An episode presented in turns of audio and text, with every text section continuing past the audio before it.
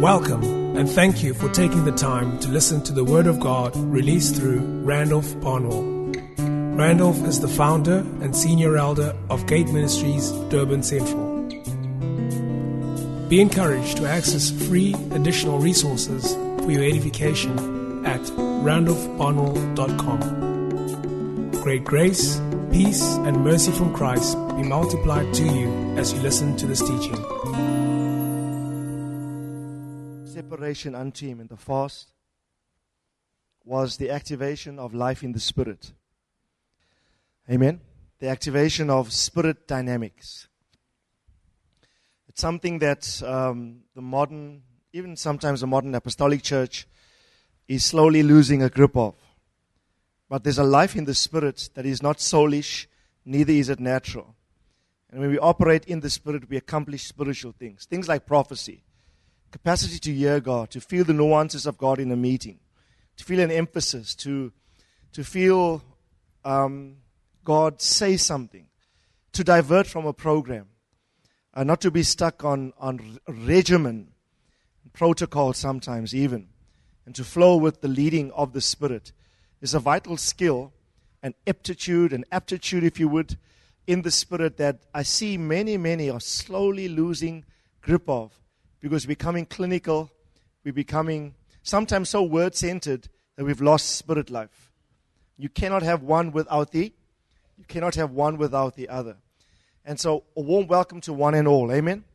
I will formally welcome all of you at the end. I want to get straight into the word of the Lord. Amen. And we'll do all the other formalities and breaking of bread towards the end. Amen.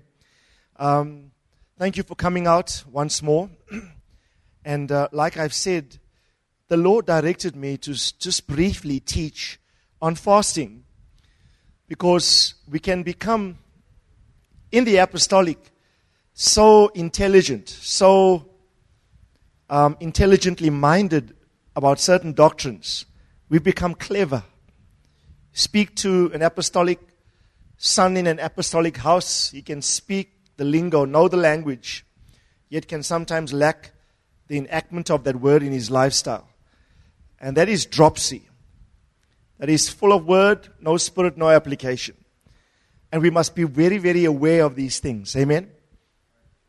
So the Lord spoke to me and said we must start just a brief, it will not be long, but I want to do a thorough treatment on the discipline of fasting. Amen. Because fasting is one of the seriously neglected disciplines of contemporary Christendom. Most modern day Christians rarely fast, if at all. And usually the fast is prompted by crises and is not a consistent feature of their lives. And I want to present to you an apostolic biblical perspective of the doctrine of fasting. Um, it's a seriously neglected discipline, and I use the word discipline consciously. Everyone say discipline. A discipline calls for a rectitude and a rightness of behavior, a commitment to something where you cannot just let your guard down, as it were, or wane in terms of what you need to be focused upon. He who is, has got an undisciplined mind tends to wander with his thought processes. But he whose mind is disciplined and sober has got charge over his thoughts.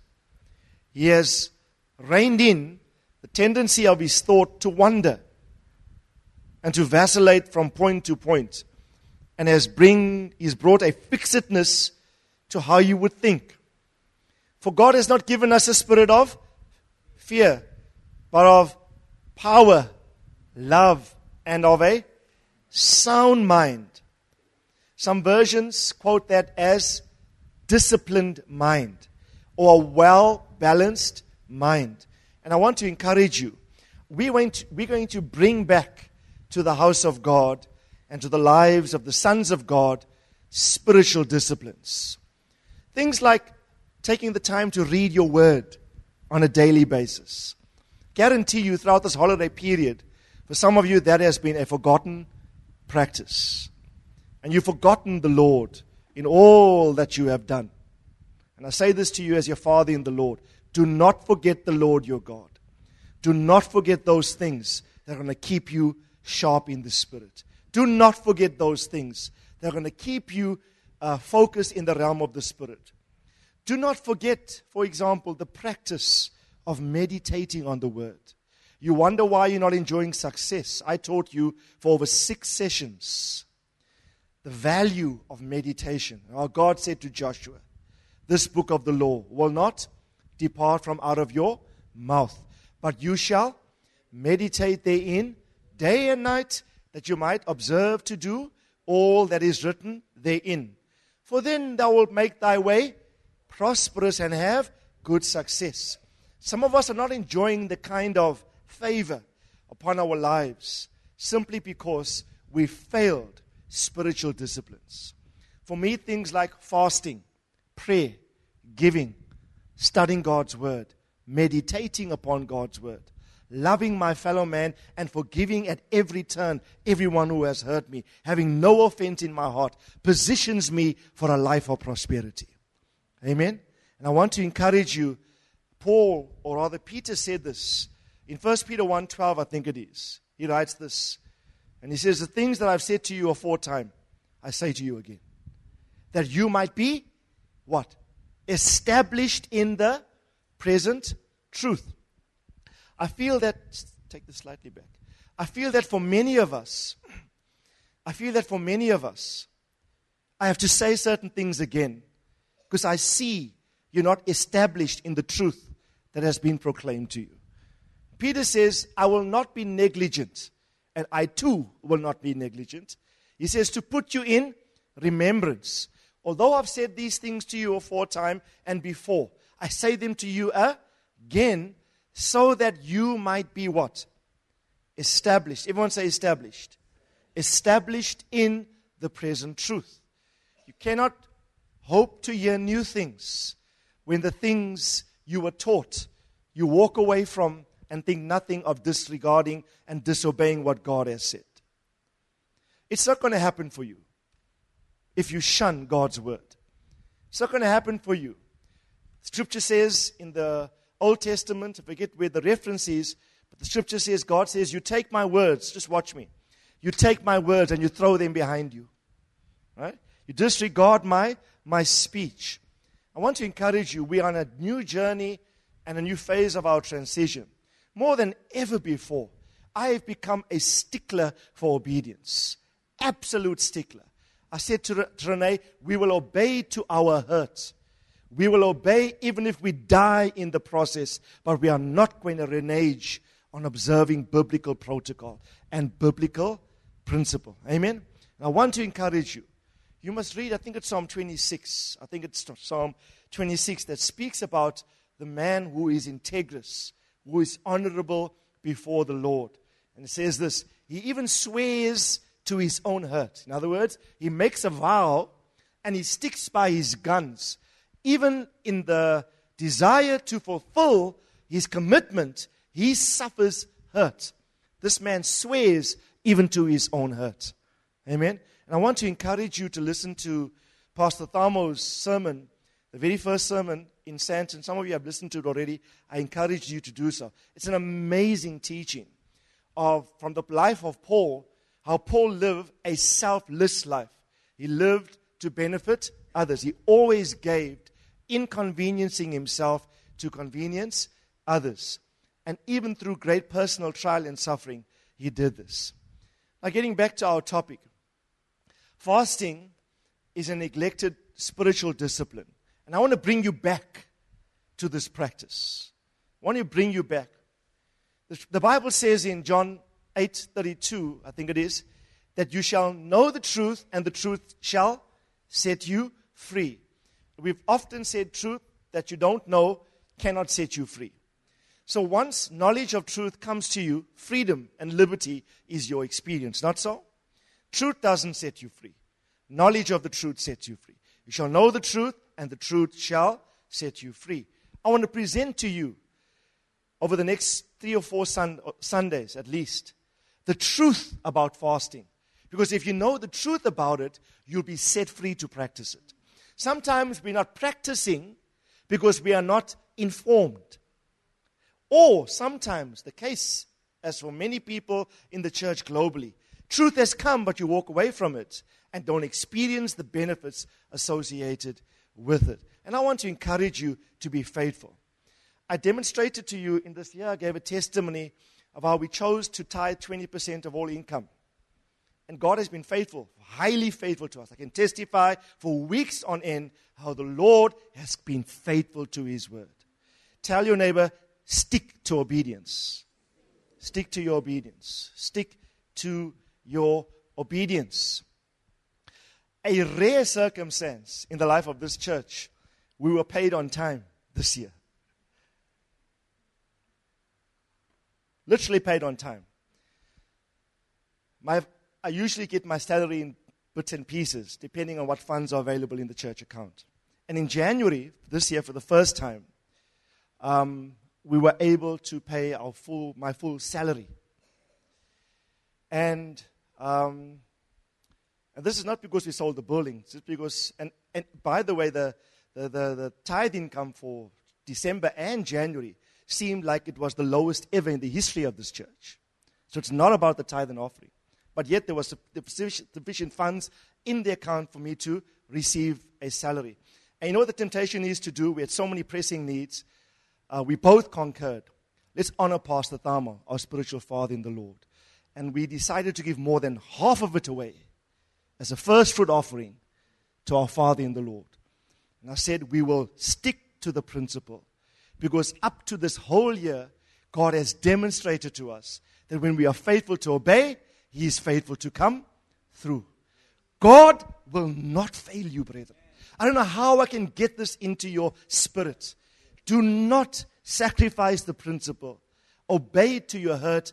God will not fail you. Tell your neighbor that.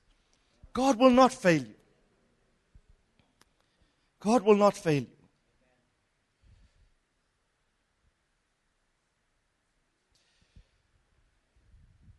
There are three areas of spiritual discipline that Jesus focused on in the Sermon on the Mount. The Sermon on the Mount is Matthew chapter 5, 6, and 7. It's a long discourse where the Lord is talking consistently. All the verses are in red, so you know Jesus is talking. Right? Three whole chapters. Matthew 5, 1 and 2 says, And he went up into a mount and he sat down, and many came to him, first his disciples, and then the Bible says in verse 2 and he opened his mouth and he taught them, saying, and he does not stop speaking for three long chapters chapter 5, chapter 6, chapter 7. Theologians call this the Sermon on the Mount. It was a kind of apostolic school of ministry. It couldn't have been a day people think, theologians say, it must have been a kind of retreat where they went away for a weekend. It was the closest thing that Jesus ever came to what is called a kingdom manifesto. Manifesto are articles or statements of faith that govern life in a particular entity. Somebody's manifesto. If you want the closest thing to the manifesto of the kingdom of God, for me it's Matthew 5, Matthew 6, and Matthew 7. Jesus painstakingly, remember, he starts with the Beatitudes. And he opened his mouth and he taught them, saying, Blessed, blessed, blessed, blessed are the pure in heart, for they will see God. And he goes right through chapter 5 and he comes to chapter 6 and he says, When you give, he says, When you pray, do not be like the, the Pharisees and scribes. They pray to be seen of men. And he says this, and when you fast, what is Jesus assuming? He was assuming that those in the kingdom, and specifically his disciples, would be committed to the practice of fasting. Tell your neighbor when you fast.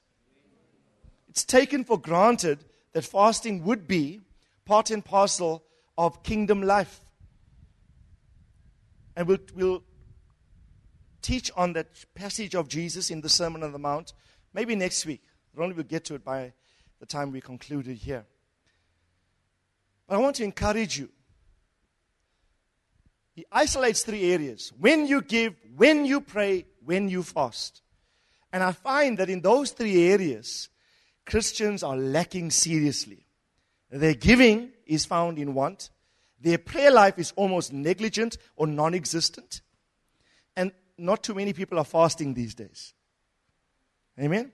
I want you to get back to those three areas. Get back to accurate giving, first fruits, tithes, offerings. Get back to prayer. Seeking God, for example, early in the morning, praying daily, right? Praying unce- without ceasing. Pray without ceasing. And that does not mean that you can rationalize the fact that there's no need for a set time of prayer. Paul said, pray without ceasing, meaning that always your spirit is always praying and is always in touch with the heavens. Some people use that as an excuse for not having a set time of prayer.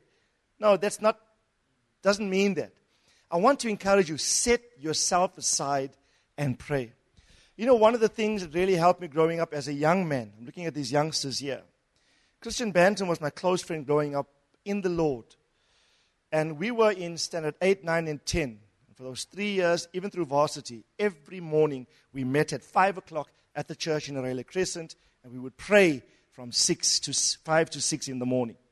Through winter, no matter what the season. And I want to encourage you, that kind of, everyone say discipline. It proves where your desire is. Sometimes we can waltz through life and not give God a fleeting thought. He only comes into priority in most people's view when there's a crisis in your life, then suddenly you're calling upon the Lord. But take away the crisis, then you are you're coasting along. Right?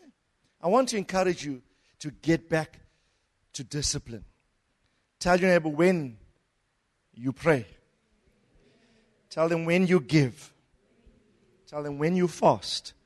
Three statements which we'll get to perhaps next week. Fasting is not the same as a hunger strike.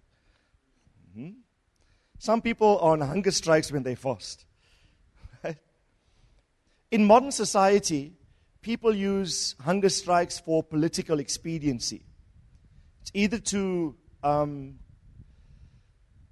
convince higher powers to act in a particular way, to bring attention maybe to some personal plight of a private individual or people group or even a national concern. So the person embarks upon a hunger strike in order to influence decision making powers in higher authorities. The, the, the character of that kind of thing is usually political in, in nature. The classic example is Mahatma Gandhi, who went on such fasts but really hunger strikes um, in his fight against British rule, for example. Fasting is not that. Right? Fasting is not an attempt to convince or to, to force higher spiritual powers vested in God to act on your behalf. Right? Fasting is spiritual in nature, it is not physical or political in nature. It is not cold, clinical abstinence of food to bring attention to some plight that you are going through. It's an attempt and an expression on your part to humble yourself before the Lord your God. To say, God, see how I need you. To devote yourself more focusedly to some spiritual purpose. To seek clarity for some dilemma or some blur of understanding that you're seeking out from the Lord either in life or in his word. David said this I humbled my soul with fasting. Fasting is a place of deep humility. Although it involves the physical abstinence from food, its nature and its motive is always spiritual in character. It's never intended for a physical benefit. It always has a spiritual purpose attendant with it. Not so? And I want to encourage you. perhaps only in two or three weeks' time, I will demonstrate to you from the scriptures how various persons in the Bible fasted and what things happened, what things were accomplished. Every single example that we will look at will demonstrate to us of how significant aspects of the purpose of God found increased acceleration either in that life's that person's life individually or if it was a corporate fast in the life of the of the people involved in that fast. Fasting in scripture is about private and it's and it's corporate. We are engaging now, I feel, in a corporate fast for at least 14 days. At least 14 days. But I want to encourage everyone to come on board in the spirit with this, in terms of the seriousness with which I feel the impress of the Lord about the fast. Don't treat this lightly. Don't treat this flippantly. Don't say, oh, he's called another fast. Humble yourself before the Lord. Chastise your soul. Consider your ways. There's a verse in Haggai where the prophet said to the nation, Consider your ways. Do an audit. Sit down with your wife, your partner, your kids. Say, if we carry on the way we are carrying on, where are we going to end up? Bring the spotlight of God's Holy Spirit to shine and do a forensic audit on the entirety of your life. Analyze all your relationships. Are they honorable before the Lord? Look at all of your attitudes, your thinking about people, your perception about situations. Bring it before the Lord and say, God, am I wrong here? Possibly I am. And be nimble minded. Be humble enough to say, I need to adjust. I need to repent with sackcloth and ashes. Do you know, most times in the scripture, when persons fasted in the attitude of repentance, they would put sackcloth and ashes to indicate the disposition of the internal heart before the Lord. Fasting, in fasting, there's no place for pride. Ever since God spoke to me, in fact, when the Lord spoke to me about it, that's when I sent the message. This is very, very fresh. I had no time even to think about it. I just said, Yes, Lord, I will stop the Passover series and let's do this. Let's, let's get this right. So I'm calling upon us all in the spirit. Your disposition is one of sackcloth and ashes. You're saying, God, I come in repentance before you. There are many kinds of fasts which we will look at for your knowledge and your information, so that by the time we finish the series, you will leave this with an holistic understanding of the doctrine of fasting. But for our purposes for the next 14 days, I felt the Lord saying, call a consecration fast. Call them, call your community, call your people to come before me if we were living in an old covenant culture, we would all right now have sackcloth and ashes and coming in deep lowliness, no trace of pride, no trace of arrogance, no high mindedness, no one set above the other, no one thinking more of themselves than the other. This is a week, two weeks of deep contrition before the Lord. I don't want no arrogance, no smug um, attitude of the heart. You're saying, Lord, I bow my knee. Deal with me. Psalm 139, David says, Search me and see. I like the phrasing in the King James. Search me, O God, know my heart, and see if there's any offensive way in me. Now tell your neighbor, you have some offensive ways. Don't say a lot, I said some. Some of you saying you have a lot of offensive ways. And I'm saying to us, you know, uh, the King James says, if there's any wicked way, the wicked in the Hebrew is ways in me that cause offense either to men or God. And I'm saying, Lord, if there's anything wrong with my life, let me repent. You know, Daniel fasted and he repented. Nehemiah did the same. If you read Nehemiah 1. And they, the, these great men of God, came before the Lord in deep repentance, and they not only repented on their own behalf, They repented on behalf of the nation and behalf of their forefathers. Our forefathers have sinned. And they sought for the grace and the mercies of God. I want to encourage you, brethren, um, in the Lord. You might think, sitting there, this does not apply to me. I'm relatively fine. By the Spirit of the Lord, I tell you, you are not. There are things in your life that need to be corrected. Otherwise, the Lord will not have allowed me to speak in this manner. And because I love you, I do speak like this. Otherwise, I could have dismissed this and have a nice glory, hallelujah sermon and let you go off. And give you a false indication that everything is fine and rosy and God is smiling at us.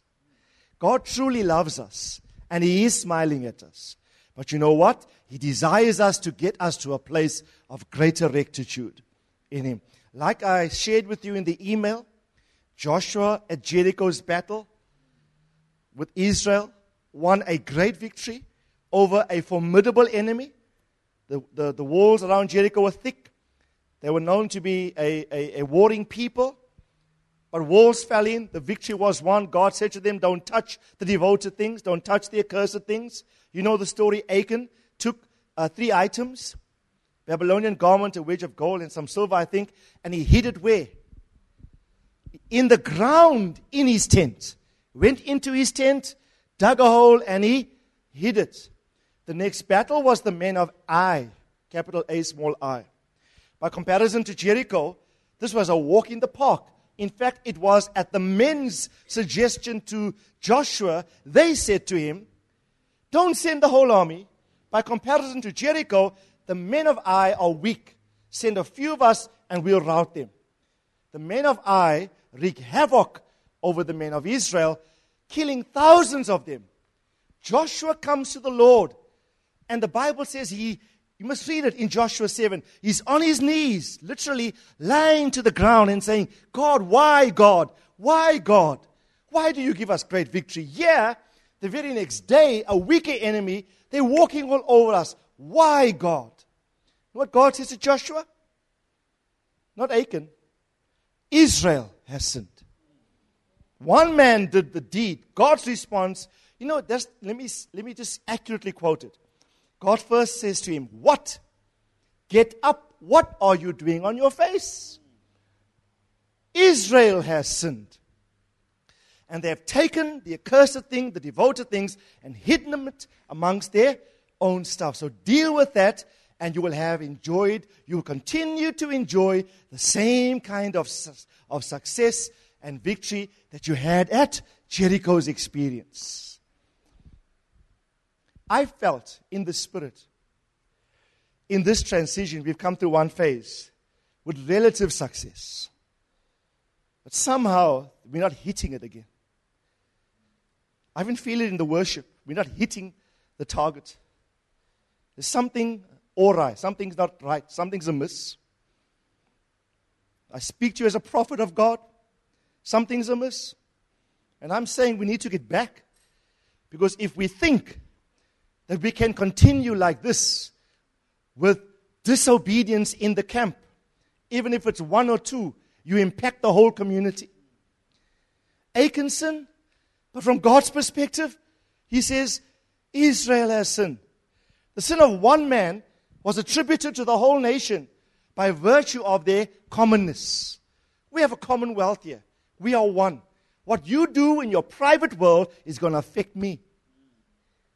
So don't be selfish by disobeying God privately and causing and impeding to the rate at which things move corporately. That is why corporate fast is only as effective as each person's individual commitment to that process. Amen? Tell your neighbor, repent, brother, repent, sister. I speak to myself, Randolph, you got some attitude in you that you need to get rid of. You got some things you need to put straight. Yes, I say yes, Lord. My prayer the, the whole of last night. I went to bed at 2 o'clock this morning because uh, the Lord was just revealing to me some stuff about fasting. And I went on a typing, I was just praying and studying and just typing away. And I'll share with you in the next few weeks some fresh perspectives about fasting and what it does to our, to our spiritual lives. God was saying, My prayer consists in, Lord, search me, try my heart, know my anxious thoughts. See, you see, not me. Because sometimes you can't see. Sometimes we have blind spots. Somebody said, I don't have blind spots. Well, by definition, you can't see a blind spot. So how do you know we don't have any? Right? A blind, you, you might not know things are not right. It only takes the spotlight of God through His Word to highlight an inaccuracy that you have. And I want to encourage you, brethren. I'm bringing my life before the Lord like never before. I'm saying, God, purge everything, purge my finances. Something the Lord's been ministering to me recently um, is giving to the poor. God saying, You've got your tithes right. You've got your first fruit right. You've got your offerings. I see you giving. The Lord's been speaking to me about now I want you to take it and now give downward. Give to the poor. And I'll share with you maybe later in the year. Maybe we can do a kingdom economics series later in the year. But giving to the poor is a very, very important part of what we are called to do as, as Christians. Right? Paul said, Remember the words of our Lord Jesus, of how that it's always more blessed to give than to re, than to receive. In Galatians 2, Paul also said that when he and Barnabas came to Galatia, they perceived the grace of God on him, and they gave to him and Barnabas the right hand of fellowship.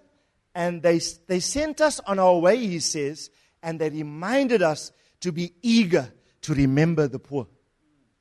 Amen? So I want to encourage you. Don't wait for the teaching, start to practice it.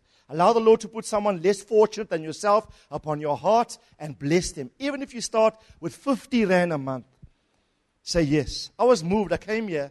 They do a soup kitchen here, I think twice in the week. And I was here quite frequently uh, the past two weeks in the day. My heart was moved when I saw the amount of people that come here to receive bread and soup. Destitute families sit here, all, all they put tables out. And I made a commitment to the lady, straight up. I said, I will give you X amount every month. I want to sow into what you're doing. You see, you can talk and talk and talk, but unless you, you do. It's more blessed to give than to re, than to receive. You know what God said to Joshua? Get up. Israel has sinned. Achan is routed. You know the story. Remember? Before Jericho's victory, God said to him, Consecrate the people, for tomorrow I will do great things among them. When Israel, through Achan, sins, God says again, consecrate the, the people. And I called it in the email I sent to you the second consecration. It was the second time God is saying, but you know, you would have thought the, the preparation would have done pre Jericho, before Jericho, because God instructed them, consecrate. But now there was the second consecration. It's like the second circumcision in Joshua's case. You know, the, at Gilgal, when the, God was, through Joshua, commanded them to circumcise everybody the second time. What is circumcision? Cutting away of the foreskin of the flesh. In the spirit, it's a removal of any fleshly tendency. And I want to say to you very seriously, brethren, family, deal with your flesh. If you don't, it will kill you. If you don't, it's going to rob you of your destiny in God. Consecrate yourself, separate yourself unto the Lord like never before. Even your thought life. Don't get involved in fantasy, in sexual fantasy concerning another. For there, even there, God is saying, even there, I want a consecration. I want you to be so pure. I want you to be so righteous before me. Separate, consecrate yourself unto me completely. God is now putting his spotlight on even the hidden things, not even things over that are, that are seen. Fasting withholds food from, from the flesh. The flesh is screaming out, for breakfast, your spirit man rises up and says, No, I am in charge. Soul, I discipline you with fasting. My soul, I chastise you with, with fasting. I bring you into proper, into check. And I will share with you next week, in fact, the ultimate um, primary purpose for fasting that I have a view of is that it chastises the soul. It withholds body, it withholds food from the flesh in a bid to get the soul in check. And I'll demonstrate to you how that works from, from the scriptures. Amen? So tell your neighbor you're not on a hunger strike.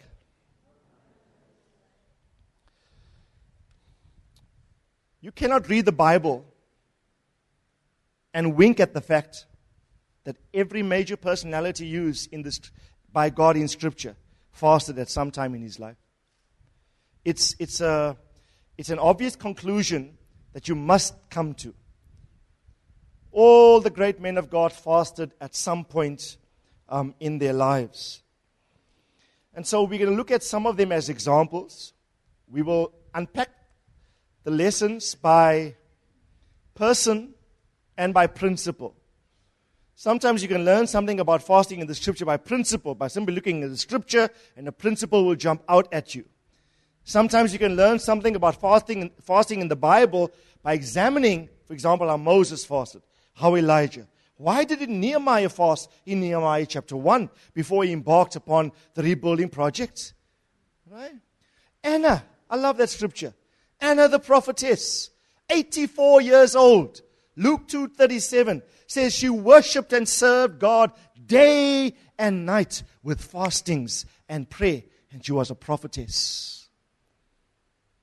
And she gave an accurate description concerning the things of the babe Christ who was brought into the temple to be dedicated by Simeon, remember? And there, there are many personalities. Esther fasted. Esther's fast, you must please study the fast of Esther and the Jews because it's a significant fast that preserved the purpose of God in a whole in a whole nation. Paul fasted. John fasted. The leadership at Antioch fasted, Acts 13. Paul and Barnabas ordained elders in Acts 14 to 23. In every church they visited, and they ordained them, the Bible says, with fasting and with and with prayer.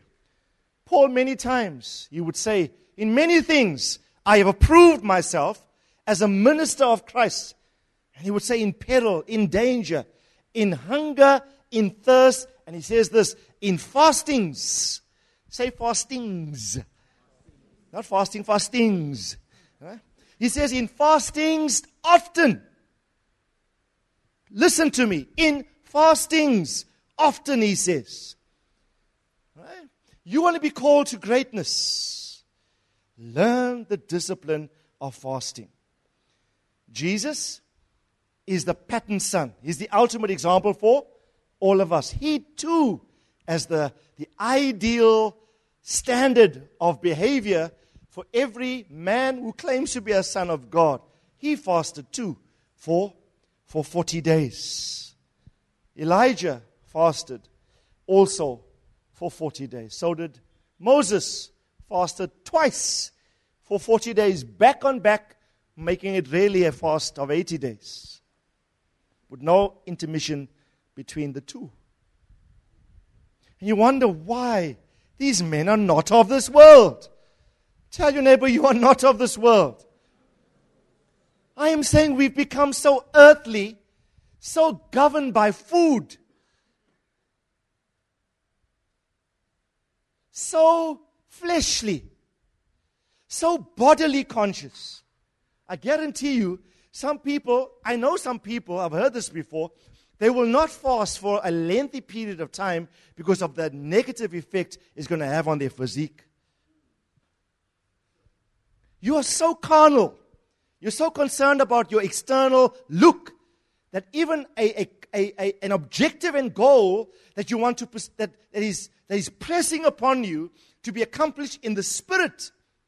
You can't prioritize over that. I will never forget. I was saying this to uh, my, my niece that I hadn't seen for a long time, came to visit today. She just left before we came here. we're talking, talking, talking, and then we said to her, We're embarking upon a fast tomorrow. We talked about fasting. And she asked, Did I ever fast for a long time? So I said, There's one time that I fasted for 40 days. It was about eight or nine years ago. Or it could be longer, 10 years ago. And I recall it was, the, it was a critical season of my life. And I only had no solids, only had water and, and grape juice, freshly processed grape juice, for 40 days. By half that period, you could see my cheekbones. By the 40th day, I looked like a skeleton. You know, when you saw my face, it was like, where's the flesh? Things were simply hanging. There's my witness here. And yet, I had a full day at school. I was teaching at Interfellowship at the time. I had a full day at school. But guess what? There were certain things I said, God, I am desperate. You need to come through. You need to. I won't share with you the, the issues for which I was, they were pressing upon my heart at that stage in my life. I wasn't concerned a bit about how I appear before men. So long as my appearance before God was, was I was hitting something in the spirit. It, it was a critical time for me. So I want to tell you, I want to encourage you. Tell your neighbor, to not be concerned about your outward body right now. And let me just say this you will have some benefits, because some of you do need to lose weight. okay, I'm just joking. Right? Yes, some, some, some excess will, will come off. Right? Also, you will, you will purge your system. It's a wonderful way of detoxification. Because processed food today got so many harmful toxins that are racing through your body. And when you withhold food, you actually give your internal organs involved in the digestive process a chance to rest.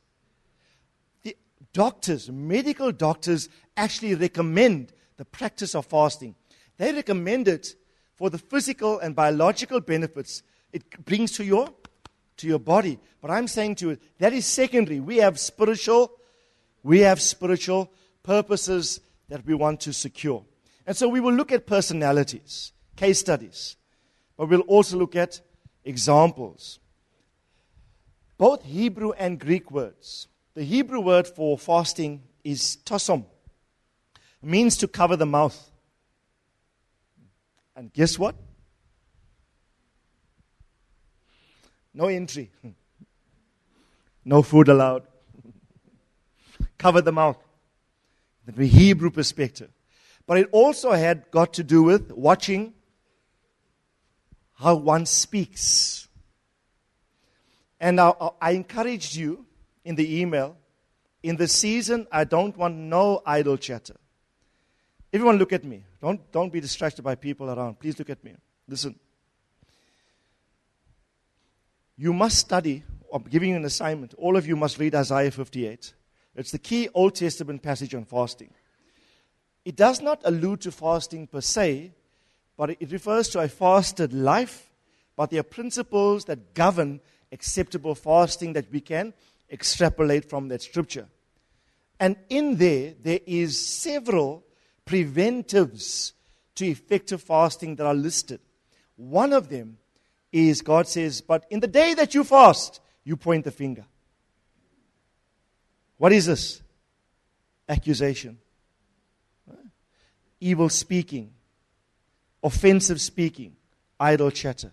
If I were you, I would adopt, I'm not saying be cold, be somber, and be um, quiet. All I'm saying, the internal disposition of your heart.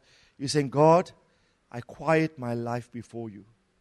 Even my speech, I set a guard over my mouth, the scripture says.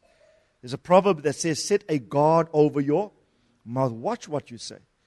I feel for many of us in this house, some of us are not experiencing breakthrough simply because of not speaking correctly. If you simply adjust what, what emits from your mouth, you will see breakthrough for some of us.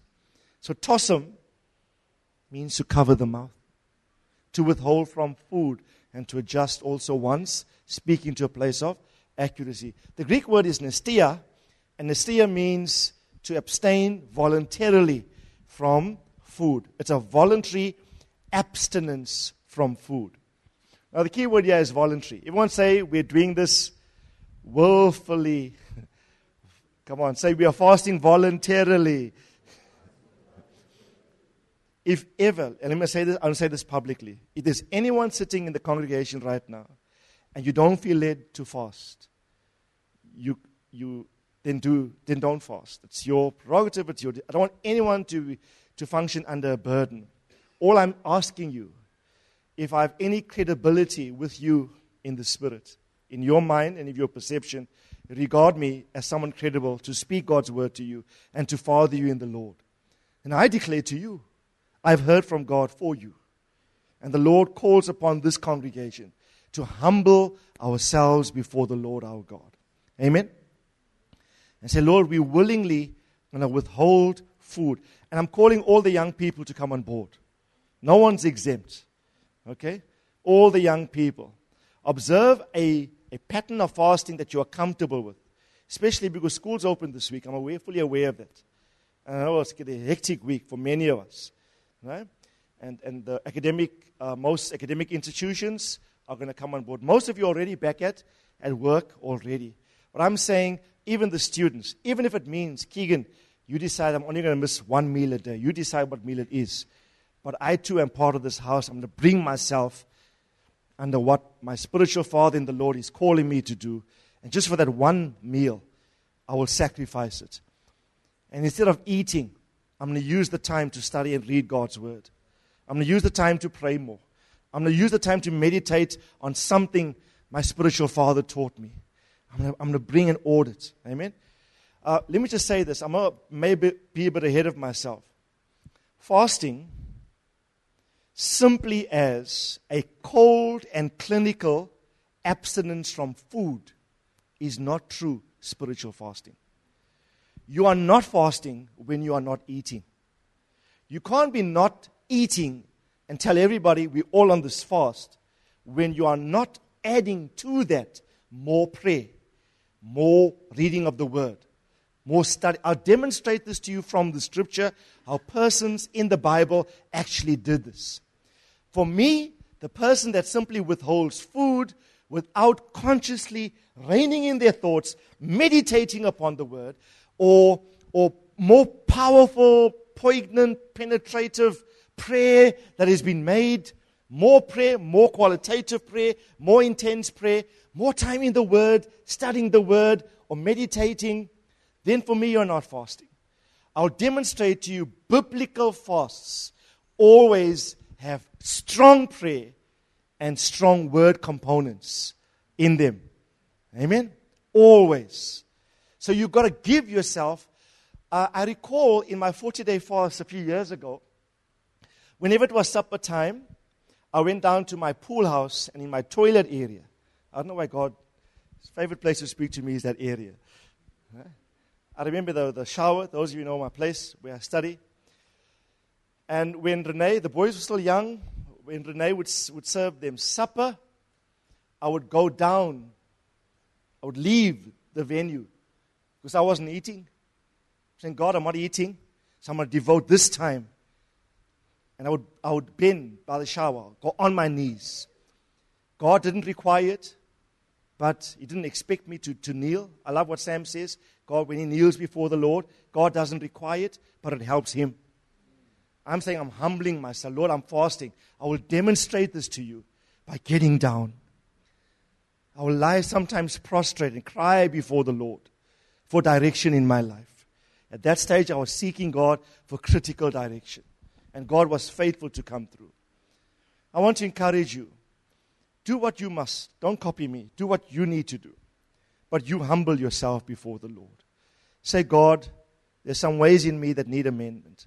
Considering my ways, I will adjust. I'm going to consecrate my life and myself to, to the Lord. If for the next 14 days. I will discuss the pattern of fasting shortly before we leave. If for the next 14 days, let's say, the time you spend eating, you spend praying, you will soon discover how much time you spend eating. For some of us, it's a long time, it's a large part of the day. Amen.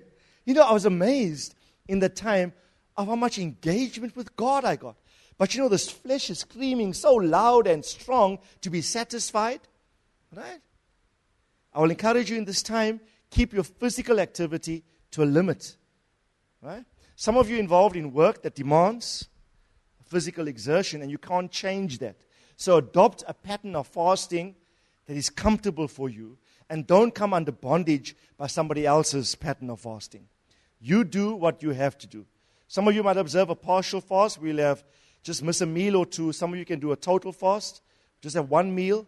The decision is is entirely up to is entirely up to you. But like I say, it's very important for you to consciously devote more time to prayer and to the reading of God's of God's word. Thirdly, I know I'm going slowly, but I need to unpack this. Fasting is a deliberate abstinence from water, from food, but not water. You are advised to take water as often as you as you can. I'm going to quote a few verses to you. Please write these down. Although I will have notes for you at the next session. I'm so sorry, these were supposed to be in your hands right now. But because of the visit of my niece, we just couldn't get around to doing it. Listen carefully. Paul said this in 2 Corinthians chapter 11 verse 27. In weariness, he lists a couple of things. He says in weariness, in painfulness, in watchings, often. Watchings is special times of focused prayer. The Bible says watch and pray. He says in hunger, in thirst, comma, in fastings often. So Paul separates three things.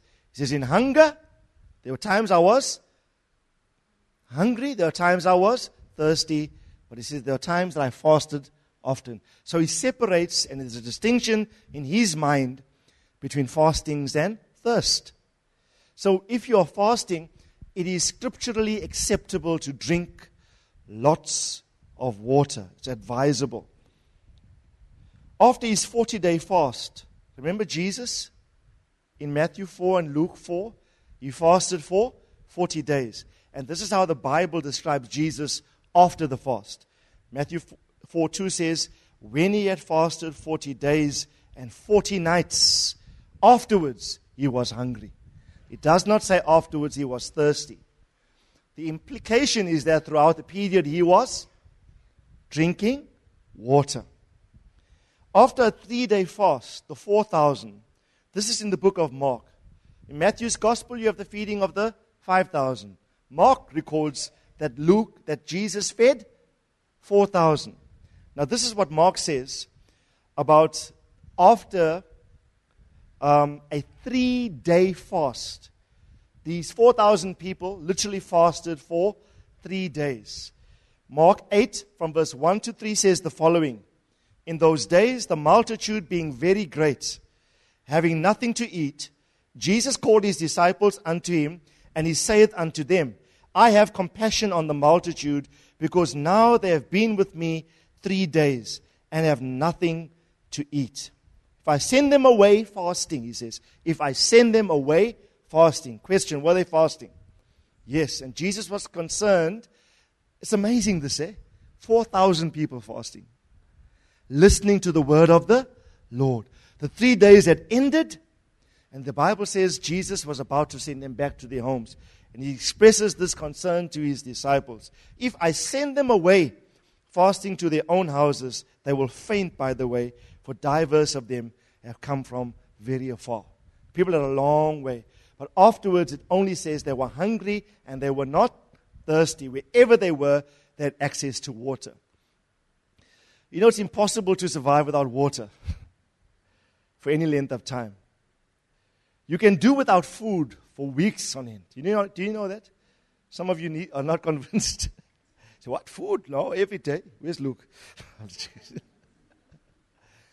It's a revelation that I can survive for weeks on end three, four, five, six weeks without one item of solid nutriment. But, war, but you can't even survive more than three days. Scientifically, 72 hours.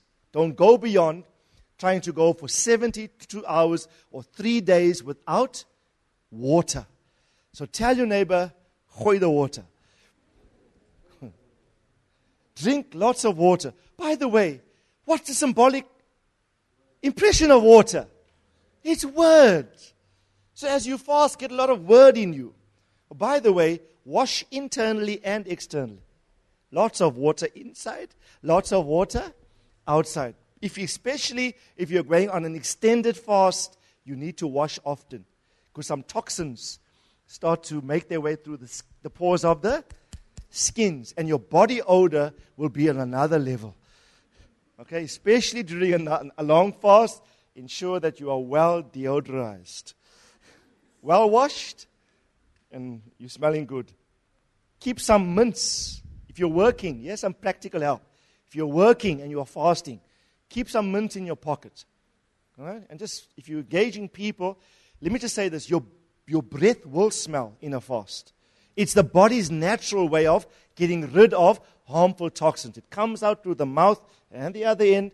It comes out through uh, the, the, the, the, the pores of your skin. All your internal systems, like kidneys, lymph nodes, etc., all working to rid the body of these harmful substances. In fact, after your fast, if you break the fast correctly, you should be on another level of health. Right? In fact, one of the blessings of fasting recorded in Isaiah 58 says, Your health will spring forth speedily. Even those of you that are sick and, trust, and are plagued by certain diseases, trust God for perfect health in the next 14 days. Amen? It says, Your light will break forth like the dawning, and your health will begin to spring forth speedily. Tell your neighbor, you're going to be the epitome of health. Hallelujah. The epitome of health. Elijah fasted for 40 days. And listen to what it says. 1 Kings 19:8 says, He rose. Remember after he defeated the 450 prophets of Baal on Mount Carmel, and he was suicidal because of these threats by Jezebel. Remember, the Lord meets him there and encourages him and gives him a new mandate to anoint three different kings. Go on with the assignment. And Elijah's, Elijah decides to start at that point a 40 day fast. By the way, who fasted for 40 days? Three people in the Bible. I told you Moses, Jesus, and Elijah. Who met Jesus at the Mount of Transfiguration? Moses and Elijah. No coincidence. Although there's many, much truth embedded in that account. But three men met to discuss his death that knew how to deal with the flesh. You're going to do no great thing in the kingdom if you don't submit your flesh to the rule of your spirit. This is all about rule. Amen. Speak to your food tonight when you eat for the last time. Say, listen, pork chop. From tomorrow, I'm going to show you who's in charge. I will tell.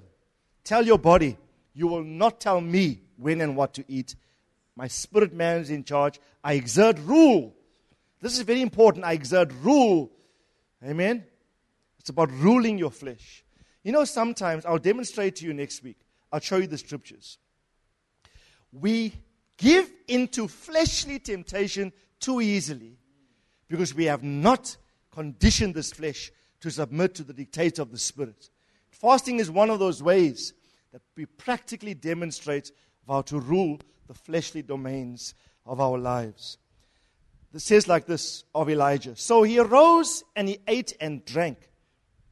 And he went in the strength of that food for 40 days and 40 nights to Mount Horeb, the mountain of the Lord. So next time you eat, I can just picture he ate something. The Lord, the Lord gave him. He ate something. The Bible says he went in the strength of that last meal for the next 40 days. One meal can empower you for 40 days. When you eat tonight, Mark, say to that supper that Cindy's going to give you, I will go in the strength of this meal for the next 14 days. Hallelujah. I'm trying to build your faith and encourage you in the Lord. Amen. Brittany, what you sacrificing? Lunch, breakfast, dinner, lunch. Okay. All the young people. I know it might be difficult for the youngsters especially young guys. One meal, as young as you are, I'm glad we were, I was in standard 8, I remember. We would start to fast. The church was fasting, we just jumped right in. And we just did it. Don't wait until you're an adult to learn this practice. Right? Learn this now and get into it. Amen? Hallelujah. You all excited about the fast? Right?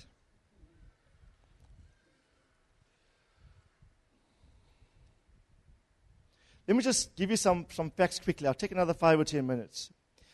If you decide to fast without water, please, without water, so you're not, you're not eating food, you're not drinking water. Scripturally, you should not go beyond three days.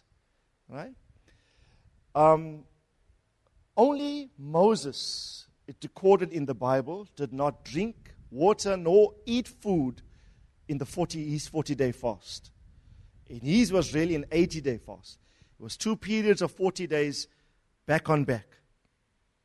But you must remember this lovely phrase in the Bible. It says, And Moses was there with the Lord. Unless you're going to be there with the Lord.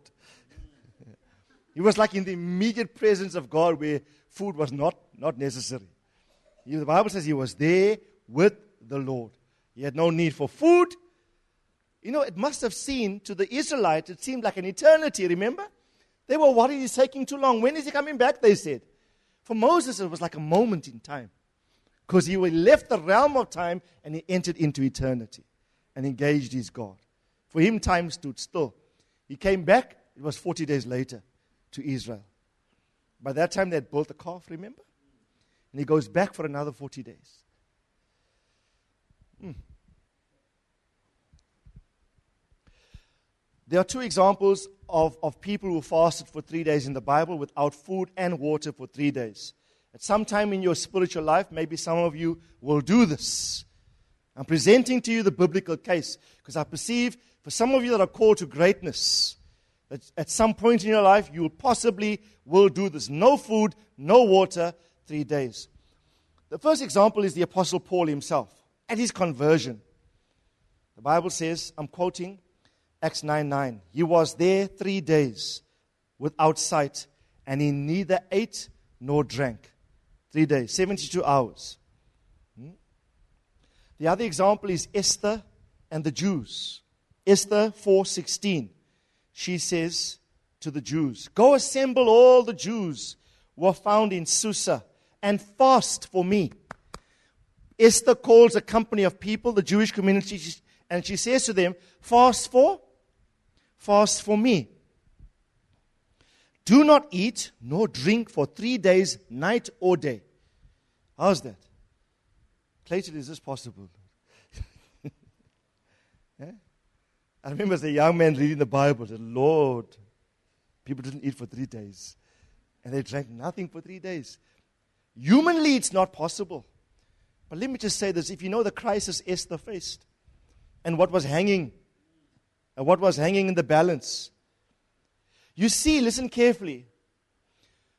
If, whenever you adopt a pattern or determine a period, in other words, what kind of fast, whether it's total abstinence, I'm missing a few meals, or and for how long, whatever the pattern and the period, will always be determined by the intensity of your desire. And I'm saying even if there's difficulty in the flesh, in the physical, allow your spiritual goal to override the weakness of your flesh. Hmm? Think about what's at stake.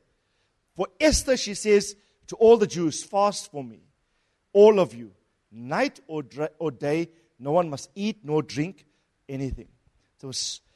Um, so there was most, there was uh, the Apostle Paul and, and Esther. Just quickly, these terms do not exist in the Bible, but there are three broadly defined types of fast.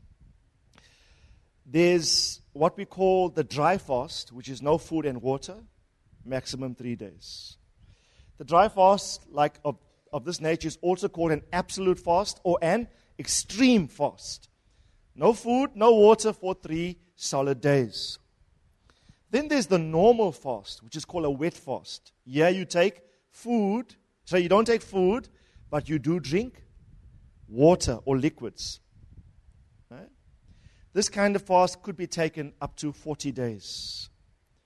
Then there's what is called the partial fast. So you've got the two extremes, dry and wet. In the middle of the two, there's the partial fast, where one abstains from certain tasty foods and drinks for a set period.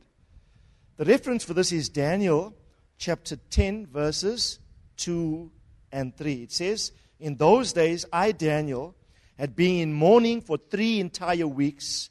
I did not eat any tasty food. So tell your neighbor, no more Nando's. What was Dan- so Daniel was selective about what he would eat. Here he says, I, I did not eat any tasty foods, nor did eat meat, nor wine entered my mouth, nor did I use any ointment until three entire weeks was completed. Right? I'll talk to you more about the popularly known Daniel fast, which biblically is not really a fast. People base it on Daniel chapter 1, which I'll read the scripture and, and demonstrate to you. It wasn't a fast per se. If ever there's a Daniel kind of fast, it is Daniel chapter 10, where he said, I will stay away from meat I will stay away from certain foods that I like, my favorites, my tasty. Woo! I'm going to leave that, that, that, that out. Okay, I know what you, you, you're summing up, Jenny, you've got all those cakes you bake. Right? And, uh, and no wines. It didn't come to my mouth. You must know Daniel was seeking God for clarity concerning the vision and the message he heard from God. And, and you know what the Bible says? When the angel came to him on the 21st day, at the end of the three weeks with the answer, what the angel said to him? Daniel, from the first day, from day one, that you set your heart to seek the Lord, to receive understanding, I was sent to you. But the prince of Persia, a demonic entity, withstood me and delayed me from coming to you for now 21 days. So, little unbeknown to Daniel, while the man is fasting, there's warfare in the heavens. So, I want to encourage you be thoroughly aware of, of what's happening in the unseen realm when you fast. And who knows, you might be tempted to give up on the 20th day when the angel is about to break through and come. I personally believe it was his position also in fasting and strong prayer that aided angelic breakthrough to come to him. Tell your neighbor, be determined. Come on, tell your neighbor, be determined. If I were you, I would plan. I'm going to sleep earlier tonight, half an hour earlier. Get up half an hour earlier tomorrow morning. Seek my God by prayer. I'm going to be serious. Amen? And so those are the kinds of thoughts. Just quickly, um, let me just list these. There are several durations of fast in the Bible. Part of a day, King Darius did this in Daniel 6:18. He fasted for part of the day. One day, Israel, the nation, always fasted on the Day of Atonement. I'll show you all the scriptures in your notes. Three days, Paul did it. Esther and the Jews did it. Four days, Cornelius. Remember Cornelius? Acts chapter 10. The Bible says he fasted for, for four days. Seven days, the men of Jabesh Gilead. A powerful case study we're going to look at the men of Jabesh Gilead fasted after the death of Jonathan and Saul for seven days. David too fasted for seven days, remember, after the death of his son or before then. Paul and a crew on a ship fasted for 14 days. You must read Acts chapter 27. Daniel fasted for 21 days. And then Moses, Elijah, and Jesus fasted for for 40 days. Amen? And so I want to encourage you. Ours is only 14. Tell your neighbor we're doing this together. We're doing this together. May the prayer of your heart be Search me, O God, and see if there's any wicked way in me. Lead me in the way everlasting. I want you to come before the Lord in deep contrition and prayer. Say, God, put my life right. For the young people, I will encourage you, especially focus on issues of personal purity, but also of destiny. Say, God, I'm, I'm 16, 15, 16, 17, 18, whatever your age is. Say, I need direction in my life. As I fast, I trust that you're going to make my path clear. Amen. God is very, very faithful to come through for you. I sent you the, the clip on Facebook, on Facebook and WhatsApp of the fast forward icon that you see on uh, cassette players or CD players. You press the fast forward button, and the speed of your audio goes up, not so? And I want to encourage you fast forward your progress in God. Fast forward in the Spirit. Things can move faster. When you study the scriptures, everyone who did something significant for God practiced the discipline of fasting. If Jesus himself did it, you and I are not exempt. Amen. I want us I want to encourage us all. Let's do this together. Do it um, as, as one company. Let's do it as one man. Amen. And let the will of the Lord triumph. For those of you that have never ever fasted, I don't pick up your hand, but some of you haven't fasted yet. What I would advise you to do is maybe just embark upon a partial fast for now, but enter into the spirit of fasting. No one ever need know that you are fasting. Don't go and uh, send an email to your work colleagues tomorrow. We're starting a fast. Keep quiet about it. You must appear before God. You're not appearing before men. Only inform people if you have to. Someone comes and offers you, hey, I got Nando's for lunch. You say, Ish, did Randolph hear right? then you say, oh, I'm sorry, I'm actually on a fast. Just be polite. I'm not, I'm not eating. Right? Um, omit one meal if you have to for the youngsters that have never ever fasted. Or you can omit certain tasty foods that you like, like Daniel did can embark upon a, a partial fast and receive breakthrough in areas that you are, are wanting to secure. I'm going to read this poem, perhaps at every sitting, this poem I'm about to read you. I did share with you sometime previously, but it's a lovely poem. Listen carefully. As I read the poem, Please tell me at the end of each stanza who the personality is referenced in the Bible. You ready to shout the name out? On Sinai's mount, with radiant face, to intercede for heaven's grace, upon a stubborn, wayward race, he fasted. Once lifted from the miry clay, when opposition came his way, this soldier king would often pray with fasting. Soldier king. David.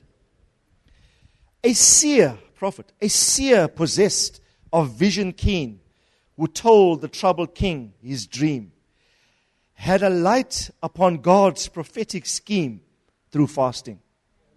Daniel. The prophetess in the temple court beheld the babe the two had brought. For him she longed and prayed and sought with fasting. Anna. He came to break the yoke of sin.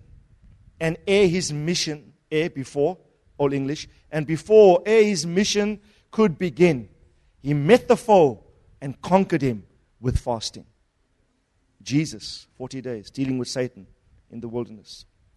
Set apart, the Spirit bade a spring that soon vast rivers made, broke op- open by men who prayed and were fasting. Set apart, the Spirit said. When did the Spirit say, Set apart me, Paul and Barnabas? Right?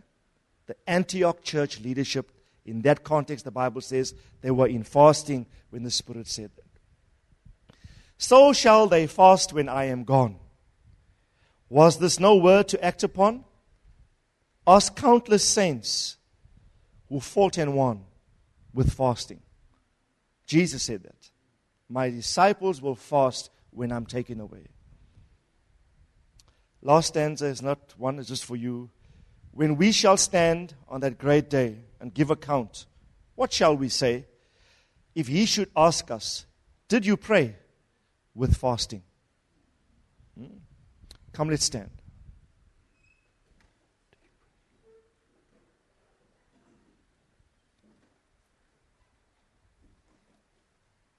As we close, I want us to repent. Join hands with the person next to you. Join hands across the aisles.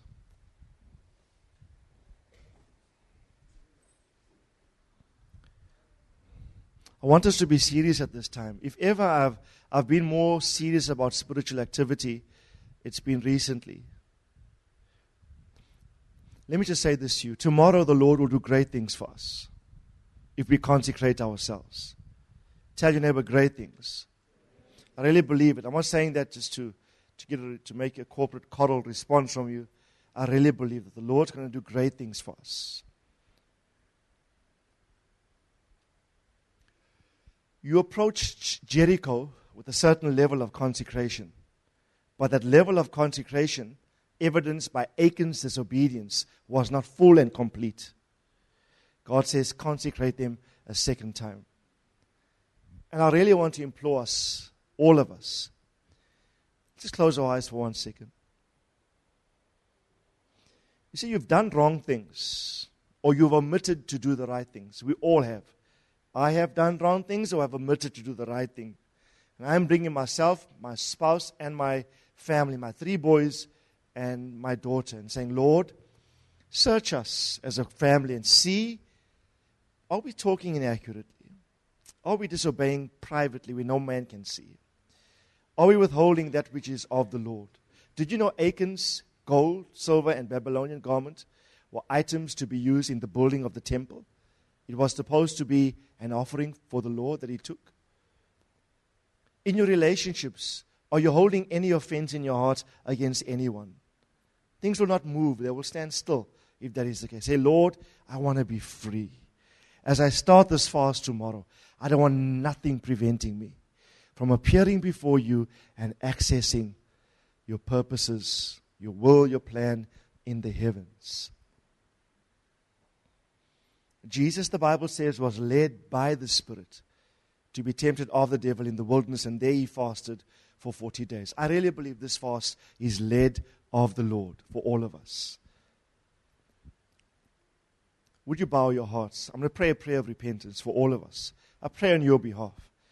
I take the responsibility on, of you upon my life tonight. And I come before the Lord and I say, Lord, I stand on behalf of your people. Father, I thank you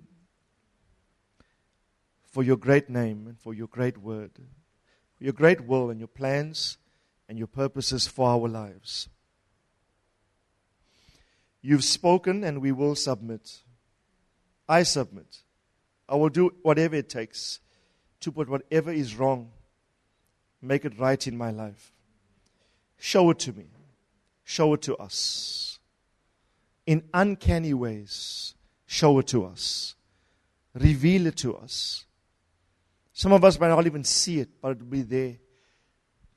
Show us and lead us in the way everlasting. Cleanse my heart Keep me back from sinning presumptuously. Keep back your servant from presumptuous sins. Let them not have dominion over me. For then I will be free and I will be innocent from great transgressions.